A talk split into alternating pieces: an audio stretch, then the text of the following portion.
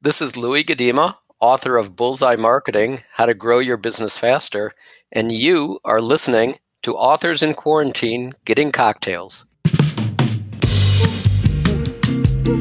Hello, and welcome to this hopefully short lived series that will be airing in addition to the weekly Marketing Book podcast interviews. I'm your host, Douglas Burdett, and my goal during this unusual time is to reconnect you with past guests on the Marketing Book podcast, share some ideas and inspiration, and maybe a much needed laugh or two. I've interviewed over 200 authors on the show, and my plan is to continue this series until I either run out of authors or quarantine, whichever comes first. A word of warning the host and guest may very likely be drinking cocktails during these conversations. I mean, come on. They are recorded during the cocktail hour. To find the show notes for each episode with pictures of each guest and links mentioned in their conversation, visit marketingbookcocktails.com marketingbookcocktails.com. See what I did there? And if you'd like to join the conversation, email a voice recording to me at douglas at salesartillery.com and I'll try to include it in a future episode. I'd love to hear from you. Otherwise, connect with me on LinkedIn where we can chat. Louis Gudema, welcome to Authors in Quarantine Getting Cocktails. Cheers. Hello, Douglas. Great to be with you again. Always fun to talk with you. Well, thanks. And what's going on in your quarantined world? Well, you may hear a helicopter go over now and then. There's a a, a, demonstration going on at the police headquarters in Newton, Mass. That's about I don't know half a mile to a mile from my house. You know, we we kind of have not just a quarantine. We kind of have three crises going on at the same time. So uh, got the quarantine. Kind of we got the the the protests. Yeah, we've got the economic crisis, the public health crisis, and the civil rights uh, crisis. So all we can do is just drink. There's a few other things we can do, but uh, yes, absolutely. But that's what you and I are doing right now. So you're in exactly. Newton, Massachusetts, and before we go too much further, I need to let folks know that you were on episode 193 of the Marketing Book Podcast, and I'm uh, last week I published episode 281, so that was September of 2018. So for folks who haven't listened to that episode and don't know about uh, your book Bullseye Marketing, tell them who you are and what you do. So I am a fractional VP or fractional head of marketing and marketing strategist. I've been working in marketing for 30 years or so and uh, had my own agency, award winning marketing agency that did a lot of work for big companies like IBM and the Boston Globe, did millions of dollars of work with IBM. Um, had a successful exit about 10 years ago. And now I do uh, consulting. And as I said, um, around marketing strategy and and I act as a fractional VP of marketing and and the Bullseye Marketing book and the whole Bullseye Marketing framework really came out of that work that I was doing with companies when I realized that what was supposed to be working, what everybody was talking about and what was getting all the buzz actually didn't have much impact in the short term. Mm-hmm. And those were those were things like social media and content marketing and such and and that there were other things that companies needed to do in the in the short term and build out to those that those were more branding and awareness long term plays uh, and and so that's where the three phases of the bullseye marketing approach came together for me and I loved your book. And I, as I, when, I remember when I interviewed you, I said, we are making some changes because it's such a great prioritization that I have uh, fully endorsed or not fully endorsed i've fully adopted and i've gone on to make presentations. And of course i tell them i, I take this from you. You're you're like one of those authors that has been traveling with me quite a bit louis. Uh, I, I, take you on these on these trips with me. And we're let's we can talk about the book but there's so much more to louis gudema you know i louis you're just, I, I feel like you're holding back you know people don't know that you are a big time poker player. I mean, you win money at casinos playing poker. They, they, I, I almost wonder if they don't want you showing up. Uh, I, I, would, I, I would, I might use that in the past tense. I've won money at casinos. I don't know the next time I'll be going into a casino. they are not. Let's say it's a an, it's a virus rich environment. yes. and when you say virus, you're talking about a real live virus. So actually, yeah, didn't I, you? We, we talked the other day. You actually, when you found out this whole pandemic was happening, didn't you go to a casino like one last time? I did. I did. So it was my birthday, March 11th, and I figured I was not going to be able to play live poker again for a, a, a, while. At the time, they were saying, you know, weeks, but, you know, that was really just breaking it to us gently. And uh, so for my birthday, I, I went over to the Encore Casino in Boston and I played in a tournament and came in fourth, which was, you know, in the money and then went out to dinner with my wife at a very nice restaurant in, in Boston with the several hundred dollars that I had won. Mm-hmm. And then you were out of the money. And at that point, uh, from then on, you know, no more live poker. But uh, I have played more online poker, which I used to hate. Uh, but it's the only, uh, it's you might say the only game in town.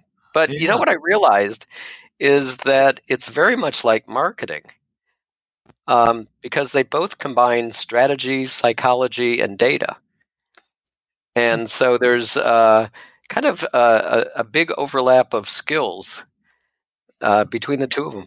I think I smell another book. yes, you've got you say I'm I'm full of ideas, Louis, that I don't have to implement. So I'm just warning you. But you know, I'm always looking for guests, and that was that. the bullseye was such a great concept. Now maybe there's the poker, the poker approach, right? Um, the poker marketer. Yes, uh, but, but, you know, before we go too far, I, I have to give a shout out to you. Um, because one of the things I do in Boston is I head up a group called Sales and Marketing Innovators, and we do monthly breakfasts uh, where we have great speakers. And now we can't do that because you don't want to get dozens of people sitting shoulder to shoulder in a room. You have great speakers, and that's about to change. and you have, and and so we've gone virtual like every other organization has. And what it's done is opened up the opportunity both for uh, speakers outside of the Boston area and uh, people attending from outside of the Boston area. And you're going to be on on, I believe it's uh, June 17th. June 18th. June 18th. Okay. Now, wait a minute. Let's make sure we got that right here. It's going to be on one week from when this publishes. Is it June 18th? Um, it is going to be. Yeah, June 18th. June, 8, June 18th. So, uh, yeah, June 18th at 7.30 a.m. Eastern yeah. Time. And uh, we are really looking forward to having you. And thank you so much for doing that. Well, it's my pleasure. And it's I've been working on a presentation that I was going to give at uh, in Columbus, Ohio, in May, and that whole at, at, Interact Ohio on the campus of Ohio State. Which um, I'm sorry I have to mention that because I know you're a Michigan grad. But uh, the, all, excuse me, the Ohio. Oh, State. that's right. I'm sorry. I'm sorry. Get it right. You're they they will drum you out of town if yes. you well, I may go back there next May, but and I'll have yeah. it right. But I was supposed to go there, and I was preparing this, so I'm thinking, oh, great. Well, I can I can bring it to life, and it's basically about what I think are the arguably the five most important ideas from the first 275 books on the Marketing Book podcast. And the reason I'm doing that is because now I'm talking to you, listener. Originally, I wanted to talk for 90 minutes about the book Bullseye Marketing by Louis Gudema. And even Louis Gudema said, Douglas, thank you. Uh, don't get me wrong, but no, no, don't don't do that. don't do that to I, people because I didn't think you could do justice in under three hours. But so of course, so we're doing two. We're doing the five uh, greatest ideas from 250 books. Yeah. So, uh, listeners, if you want to join us and and uh, hear Douglas uh, share his wisdom, go to meetup.com and look up sales and marketing innovators, and you will find that session coming up on June 18th. Great. And I'm also going to include a link to that at this episode's show notes at marketingbookcocktails.com. So, great. But enough about me, Louis Gudema. Let's get back to Louis Gudema. So, big time poker player. Did you learn to play poker growing up on a farm in Illinois? I did not. The the game back then was five card stud, which we did played a little bit, but not too much. Uh, the poker thing started, I don't know, five or ten years ago. Uh, there were some guys around Newton, where I live, who were doing a, a friendly game, and they were doing these um, dealer choice games. And do you play cards, Douglas? No, I don't. I I should. Okay. Well, uh, dealer choice games uh, in these casual games tend to be all these uh, really weird, funny little things that have like incalculable odds and and a ton of luck and such. And uh, I lost a lot of money for the first three or four weeks, and then I thought maybe I should like actually learn something about this, so I'm not such a fish. And so then I started to read a little bit about you know how poker odds worked and how you shouldn't play really bad hands from the beginning and things like that. And then I discovered, you know, that Hold'em was kind of the Texas Hold'em was the current um, big game, and started to play it and, and enjoyed it a lot. have a, a, game at my house, a monthly game at my house uh, that w- and uh, started to go to some of the casinos and and such, and it just kind of you know went from there. So I, you know, I'm a I'm I'm a decent player. I'm you know, with everything, Douglas, you can go from terrible to good pretty easily with just a bit of effort. Look at my podcast, yeah. and, and then you go from good to very good, you know, with a bit sustained more effort. That last five or ten percent, that's really tough. Oh. That's where that's where the heavy lifting comes in, and you know, I, am I'm, I'm not going to put myself into that uh, rarefied uh, category. Interesting. Well, I don't know. I don't know. I was recently watching uh, Downton Abbey, which is a show I like. I've watched it before, but I'm watching it again. Um, it's like comfort food for me. uh-huh. because of your it? royal background. That's right. My my English background. Who knows? Yeah. I just think it's such a. It's just so well done. The acting. I think I'm appreciating it even more the second time. But there's a in the show, one of the seasons. There's a a card shark who shows up, and uh, it once again kind of scared me off from from doing that. So I don't know. Well, there is a saying at, in poker that if you sit down at a game and and you don't know who the fish is, it's you. Yeah. So uh, I, I would assume that would be my case. So now, Louis, I'm sorry, but I just got to go back to this uh, this Michigan thing. Okay, you do. Yeah, I, am I'm I'm obsessed with with Michigan and Michigan football, and so as I may have asked you in the past, um, you know, you were in Michigan, you were in Boston. Tom Brady, quarterback for the Patriots, Michigan grad, so you guys clearly you know hung out a lot at all the alumni parties. And what I'm wondering about is, has he asked you to help him move to Tampa? Well, Tom and I are really tight. And your wives are friends. You know, I can't tell you the number of times that he's been at our house and and everything. But um, actually, he had Gronk uh, do all the moving for him. Oh, oh, he didn't want to I, out again because no, I got a I got a bad back. He'd already kind of imposed on you all the years showing yeah. up, and eating all your yeah. pizza. Yeah, right. it, it, you know, um, Boston has uh, had an amazing sports run in the last 20 years. And uh, he's been a key part of that. And it's just uh, my daughter, who's 26, has grown up with this and has, you know, not experienced the tragic side of life. Uh, you know, it's like all our friends in Cleveland or well, you know, Boston went 80. My college, we haven't had a winning season since fall of 81. So, yeah. Yeah, I mean, Boston Red Sox did not win a World Series for 86 years. Now, you know, it's what, four in the last 15 years? Yeah, so, a few asterisks shunt, uh, thrown in. Yeah. All right, we won't go there. Well, um, you're not.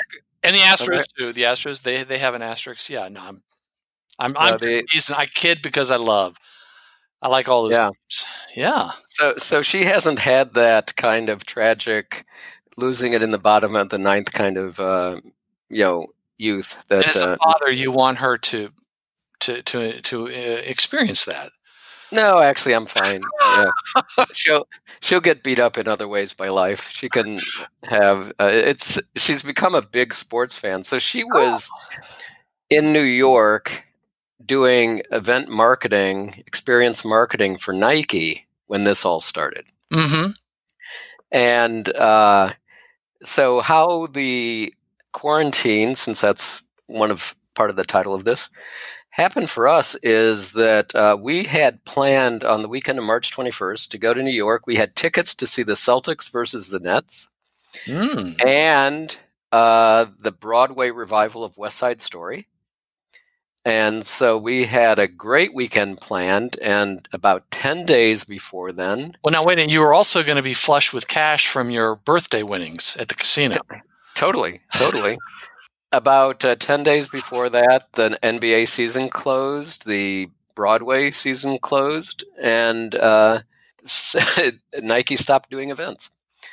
And so she, we went down on the 14th instead. We drove down, spent probably less than half an hour in the city, picked her up, and brought her home. And so uh, she's been with us for the last two and a half months, which has been very, very nice. Oh, good. Oh, good. Yeah. Well, And if any of your listeners are looking for a really crack event marketer, I, I know one oh that I can wow. recommend. Yes, yes. And uh, if they're not looking for an event marketer, um, my daughter just graduated from college, and uh, she, Yeah. for some reason, she wants to to go into marketing now. Uh, you know, obviously, the example set by her father wasn't enough to dissuade her. And uh, she said, "Dad, you're talking to all these people every day." I mean, you know, Louis, help me out, brother. No, I'm kidding. She's going to do just fine. She's one of those people that makes things happen for herself. So very, very Yeah. not worried about her at all. Probably like your your daughter. Yeah. She's very resourceful. Yeah, and uh, one of those, you know. Uh, oh, I think she's here. She probably hears me, but I don't have to worry because she doesn't listen to this this uh, marketing book podcast. Louis, we've got to talk about bullseye marketing because it really is one of my favorite books. And did I hear right that you're working on a second edition of that? I think working would be an exaggeration at this point. I definitely feel like there should be, I should do a second edition. Uh, you know, the world of marketing changes so rapidly, Douglas. Yeah. And even things that I wrote two or three years ago, I look back on now and say, yeah, I could use a little bit of an update or, you know, there's there's a few things I left out that might be useful to people. So um, I should do a second edition. I have not really started the the hard work of doing that yet. It- you know, there's so much online poker to be played. Yes, it's true. And there's uh, the, uh, whatever that wine is you're drinking there. It looks very, very nice. It's Montepulciano d'Abruzzo, Ah, my favorite varietal, and I'm not very particular about you know which vineyard or which winery. I like them all. I'm I, I can be. I like it a lot. Uh, it's funny. So my wife is the beer drinker in the house. I'm actually kind of a cheap date. It doesn't take a lot. You know, like one glass of wine and I'm fine. Maybe Yeah. two for the evening. kind of obvious already, but go ahead. Yeah. And my wife uh, has a beer, sometimes two, every evening right after work. And so when we go, and she also is one of these people with the kind of metabolism where she never puts, literally has not put on a pound since we met more than 30 years ago. wow. You married I well. I could not say the same for myself. hmm And so we'll go out back when that was a thing that people did, and at the at a restaurant, and she'll order, uh, you know, burger and fries and a beer, and I'll have a salad and a glass of wine, and they will always switch the orders because we defy gender stereotypes. Ah, okay. Well, you know, Louis, in your defense, you can just say, honey, there's more to love. she's she's she's fine. Yeah, I tried that with my wife over the years and it did not work. There's so many things I've tried with her that just didn't work. I mean, not even the first time. I'll give you an example. One is my wife has over the years, I, we've been married for, I guess, coming up on 29 years, and she alleges that I'm not always listening to her, Mm. you know, and she alleges that I snore. So, I, you know, And, and and she says you listen to all those people on the podcast. right. Well, so she says, were you not listening to me? Did you not hear? And I remember the first time years ago, I said, I'm sorry. I, you know, I was in the field artillery in the army, and I think I think it really affected my that did not work. Not even that, the first time I tried it. yeah. yeah. Well, that was a nice try. Yeah. Thanks. You know, you know, it's not about failing, Louis. It's about getting up after you've failed. So I, I know a lot about that. so, but anyway, okay. bullseye marketing. Can you explain the the concept of it? Because I first discovered this, and not just because my agency's name is Artillery, I loved it. I loved it for a variety of reasons. Because one was we were doing sort of the the the backward approach where we are going from the outer rings to the inner rings, and it just brought together so many ideas from other books that you know. I again, we I've been talking about uh, your book. Ex- explain this this idea of bullseye marketing, and I it's not just some theory you came up with. You saw what happened after working with so many different companies. Yeah. So um, the idea of bullseye marketing is that. Um, you know, I was, as I said, there were some things that were getting a lot of buzz, and I was finding they weren't working for clients. And at the same time, I realized that there were things that they needed to do that that were foundational that that hadn't been done. So, for example, um, clients that I would start to work with didn't necessarily have deep understandings of their customers. They, they had, you know, and in the center of the bullseye, companies take advantage of what I call their marketing assets. And those are things like their customers, their website, their email marketing lists, um, and so forth. Things that are, are just like laying there that they can start to take advantage of very quickly and inexpensively and start to produce some results you know really quickly With in a matter of a, much higher conversion rates. They already know you. They like you. They yeah exactly. Uh, so you know better understanding of your customers selling more to your customers having better uh, uh, messaging a better uh, website that has conversion uh, calls to action uh, using email marketing, which is like costs nothing, like ten or twenty dollars a month to use an email marketing mm-hmm. platform mm-hmm. to send out email to thousands of people, mm-hmm. um, and if remarketing and a few other things like that that are just really inexpensive, really uh, well targeted, and produce those results quickly. In the second ring of the bullseye, you start to expand uh, into people, customers who are looking to buy now. And this is where you use intent data. And that's using Google Ads or um, third party intent data um, and other types of intent data to try to identify who's in market now. Uh, because in most markets, unless you're selling something that you know people use every day, like food uh, or web conferencing, uh, in most markets, companies and and individuals, maybe only five percent of the market is really planning to buy now or very soon, and so you need to be very efficient and and identify them. Louis, could that also be like bottom of the funnel leads, people that the sales team's already engaged with? Oh, for sure. Mm-hmm. Yeah. Uh, and uh, but that's not as mark as much of a marketing issue at that point if sales is engaged and you know marketing may have some things to do to help close a deal creating the right content or or things of that sort mm-hmm. uh, but probably at that point it's more of a sales matter than a than a marketing one right and then in the outer ring of the of the bullseye the third phase are these long-term branding and awareness programs which are um, social media, content marketing, display ads, events, things of that sort, which are really valuable in the long run. But they're not going to have any impact probably for six to 12 months at a minimum. And, and, but companies, when they're not doing marketing well and they decide, you know, it's time for us to start upping our marketing game, they start in the outer ring, like you were saying. Oh, uh, guilty. Yeah. Well, and we're kind of in the outer ring business, and that's where. well, but I mean, you know what I mean, and and that's where yeah. companies would come to us and say, you know, that well, they didn't know to say you know, the outer ring, but they'd say we need that stuff. And after reading your book and a few other, you know, bloody noses, we said, no, wait a minute, no, no, no, we'll do that.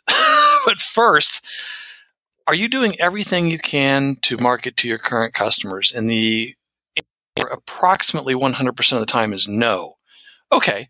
Well, let's let's start with that. So, thank you. oh, t- totally. I mean, almost every time I start to work with a new, uh, whether it's a startup or an SMB, which is mostly what I'm working with now, and I say, you know, how big is your email list? And I'll say, yeah, it's 5,000, you know, 8,000, 15, 20, whatever it may be. Uh, and I say, how often do you send emails? And they'll say, you know, around the holidays. Uh, Whenever we have a coronavirus outbreak. Yeah, exactly. When we want to send an email that says, you know, we're here for you. uh, and and yet they should be sending emails. You know, ideally, the best B two B marketers are are sending them a couple times a week. The you know B two C companies like Postmates or or Edible Arrangements or one eight hundred Flowers they send emails every day.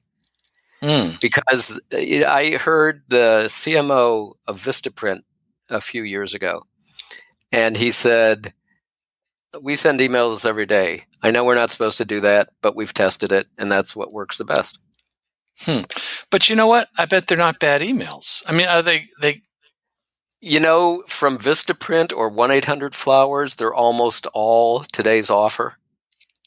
Okay. Well, I, you know, sometimes though, I think people, when we talk to them about, you know, like let's say they, they never send emails to their customers, they're thinking, maybe they've said this to you, that, well, we don't want to spam our customers. And I have to explain, well, you want to send a good email. I mean, it has to be helpful or educational, or maybe there is a good offer on there. But it's the sort of thing where if it's really working well, people would say, hey, what happened to those emails from, you know, whatever? I, I get emails from certain companies uh, all the time, but I, I like what they're offering, and it's not just about buy, buy, buy. It might be something that's helpful. Well, let me let me tell you two stories. So, uh, I mean, the bottom line is what I usually say in in my talks and webinars is email more than you're comfortable with. Mm. But what I I did for about three years, um, a little before I wrote the book, a little bit of an overlap with the writing of the book. But I used to send out a daily email marketing tip every morning at 7:30 a.m. And first of all, it produced a lot of work for me until it started to, uh, you know, that particular effort, you know, kind of got exhausted after three years or so. Um, but I had very few about how to do email marketing better.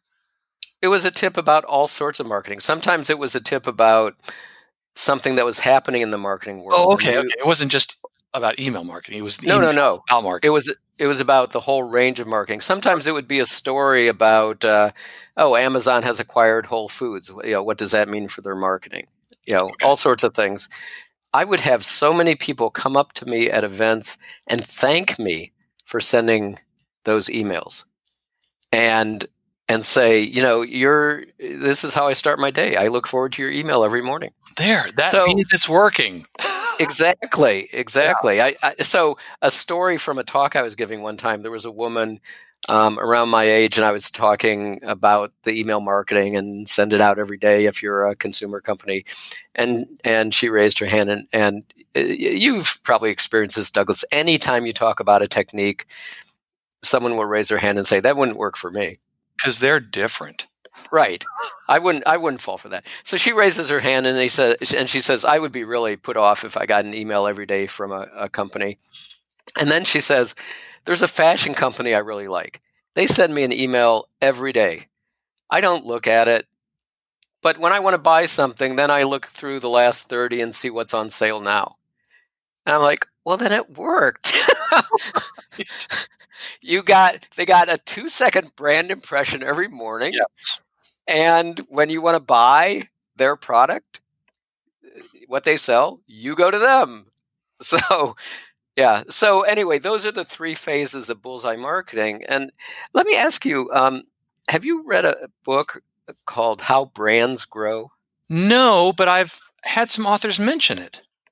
You should really get the author on your podcast. It's not a new book, it came out about eight years ago. British? Australian. Oh, yeah. Byron Sharp. And it's one of the most influential and important marketing books of the last decade. And uh, yeah, yeah. Well, uh, and came out in 2016. That's not too long ago. was it twenty? Was it twenty sixteen? Well, I'm looking at one. I'm looking at Amazon here. It says, "Oh, it's the CD." Yeah, maybe it came out a little bit. I- early, Yeah, yeah, I like 2011. it rings a bell. Well, I'll have to. I'll, I'll try to reach out to. Do you know the author? No, not personally. I mean, we've he's responsive on Twitter. Um, he and uh, I was talking. Uh, one of the things I do is I mentor startups at, at MIT, and there was an there was another mentor who had done a lot of consumer marketing work with P and G and Gillette, and at, I was talking to her six months or a year ago, and I said. Uh, Oh, have you ever heard this book called How Brands Grow? And she said, Oh, the Red Book. I was like, The Red Book? She said, Yeah, it's a red cover. It's, and uh, I see, there's a part two that's in blue.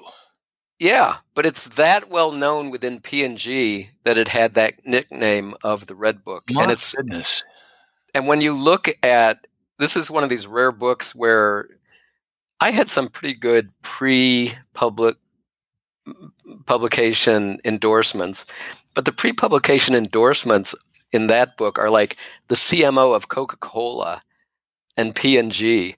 It's like those companies have been working with uh, that group, that institute in Australia for literally decades, and and so they have a tremendous amount of empirical marketing results that they uh, he talks about in the book.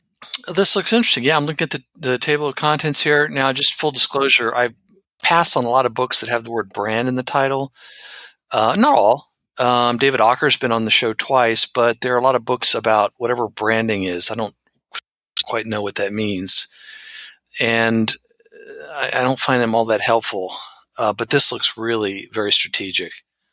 It's very strategic, and it's not really about. I mean, when he's saying when he says how brands grow, it's how companies grow. Yes, yes, I see that. And the same with David Aaker, who's considered the father of modern branding. But it's it's not about logos; it's about business growth. Yeah, I will definitely uh, reach out to this author and see if I might be able to uh, uh, do an interview. I'm interviewing someone tomorrow from uh, Australia, and I interviewed an author from Australia yesterday. So Australia is hot. Yes, it really works. Well, uh, when I'm able to, I'm able to interview them, uh, you know, during the cocktail hour, and then it's usually the next morning for them. So, Yeah. yeah.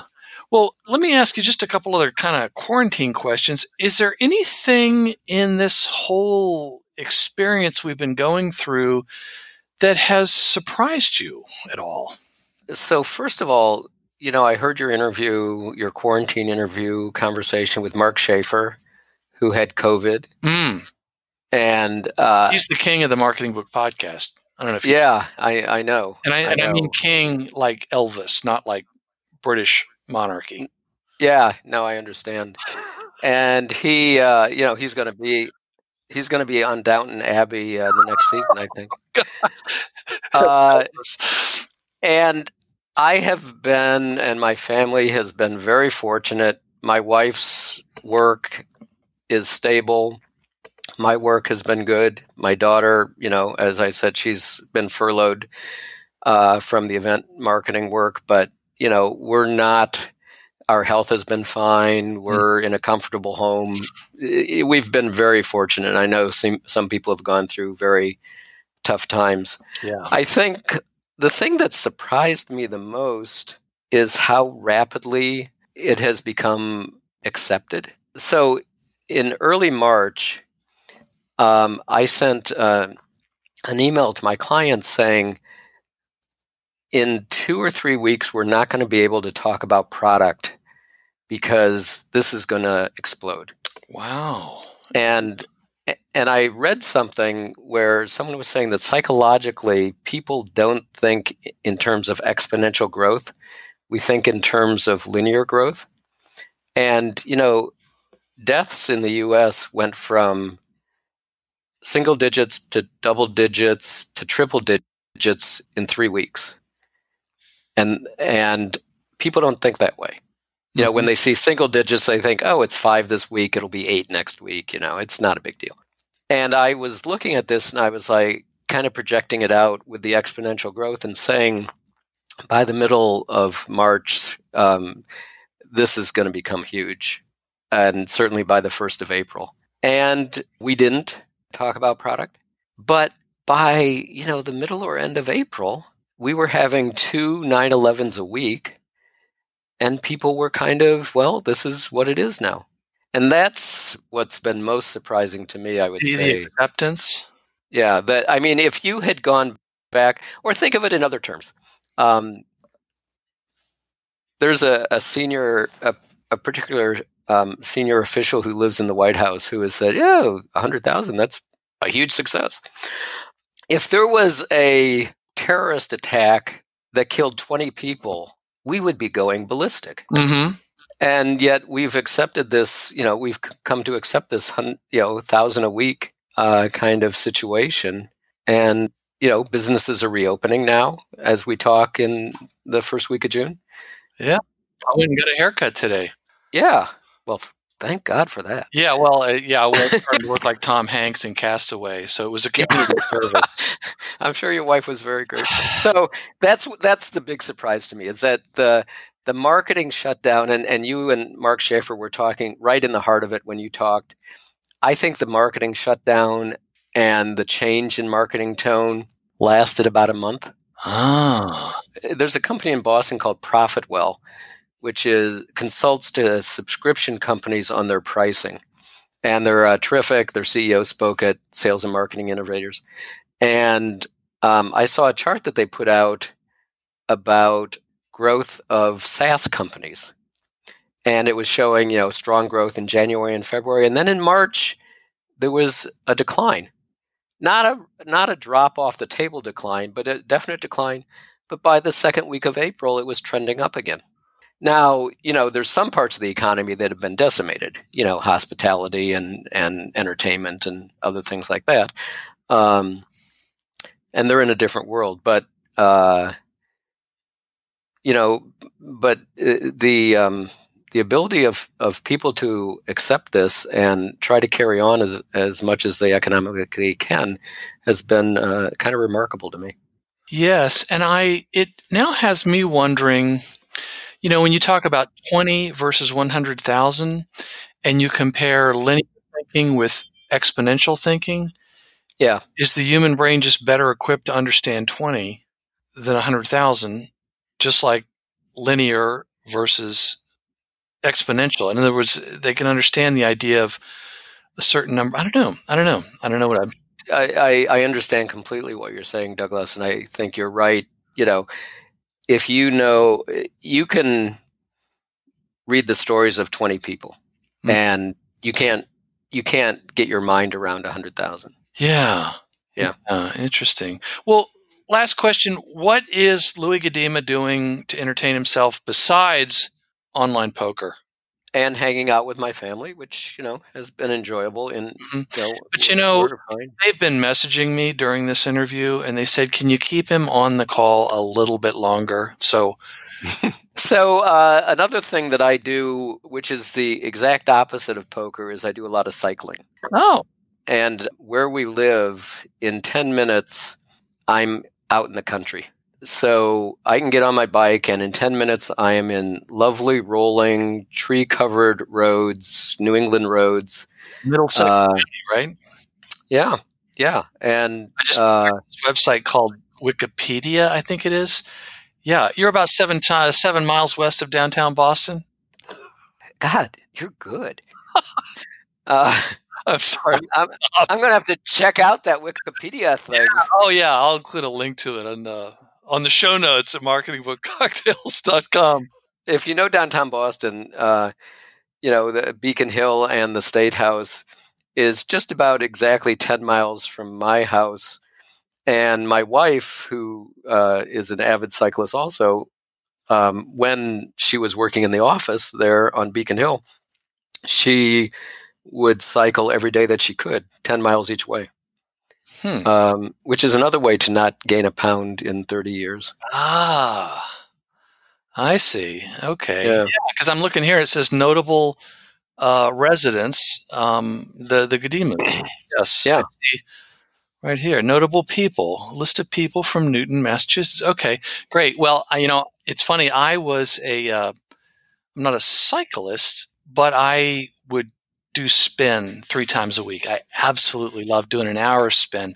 The gym closed, the play, the club closed, and you know, so I ordered. I had to order one for my home. A month later, it showed up, and I am back on it, and I am slowly getting back into it, and I'm I'm loving life. So I just one, one more, one more thing to be grateful for, as I good. Uh, you know, we I think we've uh, we've got it pretty uh, pretty easy. And I see um, Louis C.K. is from Newton. Yes, and Matt Damon. Yes, there it is. Okay. Uh, yeah, there's a there's John a Krasinski from uh, from The Office. Right. Matt right. LeBlanc, Joey on Friends, and Amy Poehler. wow. and uh, current residents, uh, Louis Gudema. Okay, wow, jeez, I should have brought my A game here. Well, listen. So uh, let me let, before we wrap up. Let me ask you something. Before you ask, those charges were dropped. Okay. Okay. Now, how are you doing, and and how has this affected you? Wow. Well, I'm not used to answering these kinds of questions. I, I think I'm doing. Um, I'm doing okay. I guess maybe I'm kind of resilient. Um, I have to say though, I did have on March 18th, I had shoulder surgery, rotator cuff. Mm. The Boston Red Sox, they wanted me to have that procedure done so that, you know, I, so that I'd be able to say I had it, so I would sound like a major league pitcher. Yeah, yeah. And then, like the next day, they said, "All right, no more surgeries." I think it was the last, it was the last elective surgery. So I was sort of in the house, you know, with my arm in a sling, uh, taking painkillers. I mean, if we can just be totally transparent, I said, I need to talk to my authors. so I started this. I started this. I sent an email to you, and gosh, uh, hundreds of authors, and within an hour, a hundred responded back and said, "Douglas." I said, "Hey, what do you think about doing this? You know, series?" Uh, and uh, over a hundred said, "I'm in," and quite a number said, "Douglas, I'm already drinking." and I can't go anywhere, so it's it's not a problem. So, uh, and meanwhile, my daughter, who is a senior in college, she came home for spring break, and they said, "Don't come back," and mm-hmm. all that sort of thing. So, and in the meantime, uh, everybody left the office. So, long story short, I'm letting the lease go. so, oh, really, yeah. Well, you know, know what was ahead, and so after 16 years in a really cool office space, I just said, "All right, well." Let's let's just keep doing this. So I don't know. I, I guess um, just trying to take all this change in stride, and uh, I'm trying to have some fun, which I'm definitely doing. Um, talking to the authors, but enough about me. One last thing about Bullseye Marketing. Last week, I interviewed an author from the Boston area, David Meerman Scott, and he mm-hmm. wrote The New Rules of Marketing PR. And he wrote that and he published the first edition the same year the iPhone came out, which I think was 2007. I mm-hmm. interviewed him about the seventh edition. Why does he have seven editions? Well, it's a very popular book, but it's for the exact same reason that you just mentioned. Things keep changing, and that's why I think that you uh, you should think about getting that that second one. I don't know, you know, how were and all that, but it's you know, the, it seems like each edition that you would do every few years, he does a new edition like every three years now. Yeah. No, it has, is, it takes chapters out. He has to put new chapters in, and it's really just interesting to see uh, to see what's there. So I would encourage you to uh, do that, even if you know. Uh, I, I just thought I thought it was such a great concept, and it just. But it was one of those books where I was reading and I was just thinking, God, I thought I was taking crazy pills and because there's so many companies that are doing it sort of the, the wrong way. Well, David David was actually a client of mine 20 years ago when when really? I had my yeah when I had my agency, uh, the company he was VP of marketing at News Edge. Yeah, uh, they were they were a client, and uh, so back around 2002 when there was what we thought was a bad crash we didn't know what a bad crash was like then yeah. um, we were young and naive. But anyway, in those days, if I got a call from a VP of marketing, it was much more likely that they were saying to me that they had been laid off and did I know anyone who was hiring than that they were saying we have some more work for you. Uh. Um, and I would get together with uh, these, you know, now former clients, including David, for lunch. and they they were all writing books, and but David had been a novelist. He'd written, I think, two novels, Oh, and so he had. I know that. Oh yeah, uh, I don't think you can get them anymore. I don't think they're available. Ah, Um and so he had the writer discipline. He had the the motion, and and you know he knew how to do it. And so he actually wrote a book, and a very good one, and it you know changed his life, and it changed uh, marketing. wow. Interesting. Interesting. And I remember him saying that he, you know, didn't do well in writing in college, and they said, you know, you're never going to make it. And just one more author who sort of said, yeah, I'll show you. But uh, yeah, exactly. We yeah. we all have those stories, right? The chip on the shoulder stories. Uh, Tom Brady has has that. yeah You know, he was one of the last people drafted uh, out of college that year. Yes. And I'm so glad that we can add some symmetry to this conversation and bring it all the way back to Tom Brady, Michigan grad. So, Absolutely. well, Louis Gudema, I appreciate uh, the opportunity to talk with you here on Authors in Quarantine Getting Cocktails. And I'm really looking forward to getting together with uh, sales and marketing innovators in Boston on June 18th. And I hope that uh, everyone who's listening who's interested will uh, sign up for that. I am looking forward to uh, having that conversation with you then. And it's been uh, a pleasure as always talking with you, Douglas.